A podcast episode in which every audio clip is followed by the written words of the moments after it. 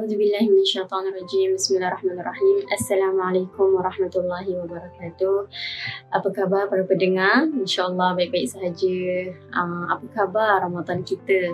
InsyaAllah saya doakan kita semua masih lagi on track kan. So bercakap mengenai on track, off track, kita ni biasa bila Ramadan, sebelum mula Ramadan kita berkobar-kobar, kita sangat bersemangat nak melalui Ramadan kan. Jadi kita ada a full list of ibadah yang kita nak buat masa Ramadan kan. Tapi lama-lama bila kita dah berada di pertengahan contohnya atau berada di akhir Ramadan, kita mula merasai bibit-bibit kelesuan. Jadi hari ini insyaAllah saya nak share 3 tips, practical tips yang kita boleh buat untuk kita cuba menjaga momentum Ramadan kita sehingga ke akhirnya insyaAllah.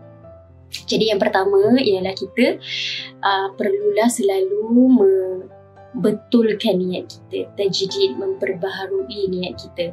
So bila kita kata memperbaharui niat kita, mestilah ada niat pada awal kan. So awal tu kita kena tengok balik, apa niat kita untuk melakukan sesuatu ibadah? Apa niat kita melakukan satu amal di bulan Ramadan ni? Adakah niat kita untuk bertanding dengan orang atau untuk menunjuk-nunjuk wal-a'yadzubillah kan? Atau kita merasakan amal ibadah kita tu hanya untuk memberi kepuasan pada diri kita sahaja. Jadi kita kena tengok balik kenapa kita buat ibadah tu kan. Dan semoga kita punya ibadah ni, kita punya niat kita hanyalah untuk Allah Subhanahu Wa Taala. Niat kita adalah untuk kita mendekatkan diri kita kepada Allah Subhanahu Wa Taala. So bila kita selalu perhatikan semula kita punya niat, kita selalu perhatikan kita punya intention kita bila nak buat satu amal tu, insyaAllah kita akan keep on track baliklah bila kita dah rasa lemau, rasa lesu tu kan. Okay, yang kedua ialah selalu beristighfar. Kita ni manusia memang selalu akan buat salah. Even Ramadan ke, luar Ramadan ke, kita memang ada tendensi untuk melakukan dosa, melakukan kesilapan. Jadi orang yang terbaik ialah orang yang bukanlah orang yang tak buat dosa langsung, tapi orang yang bertaubat bila mana dia melakukan dosa. Allah suka sangat bila hamba dia bertaubat kembali kepada Allah bila mana dia telah melakukan dosa kan. Jadi buat correction, minta maaf dengan Allah, perbetulkan balik kita punya hubungan dengan Allah SWT dan teruskanlah melakukan amal ibadah insyaAllah. Jangan berputus asa. Itu kita memang lemah. So jangan berputus asa terhadap kita punya dosa atau kesilapan yang kita sengaja atau tak sengaja lakukan tu. Baiklah, yang ketiga dan yang terakhir insyaAllah ialah kita treat Ramadan ni as it is my Ramadan, it is not your Ramadan. Ramadan ni ialah Ramadan aku, tentang aku dan bukan kamu. Maksudnya dekat sini macam mana? Maksudnya ialah jangan compare kita punya diri kita dengan orang lain.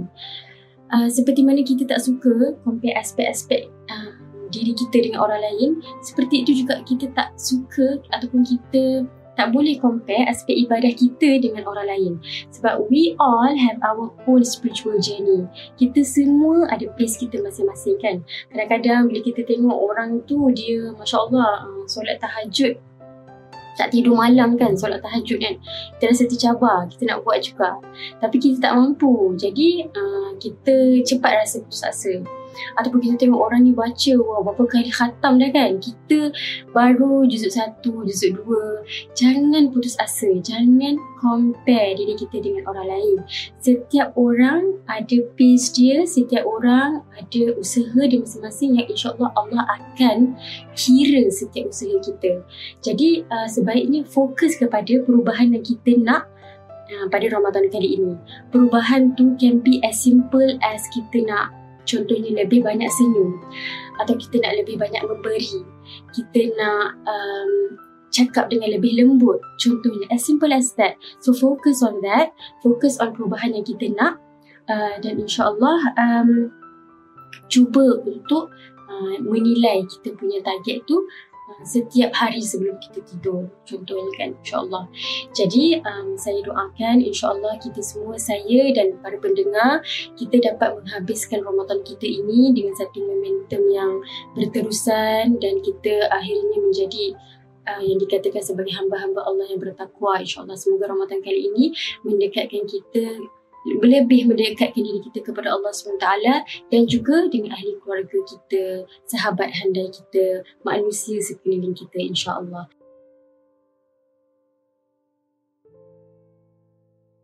Bersama membina masyarakat rahmat.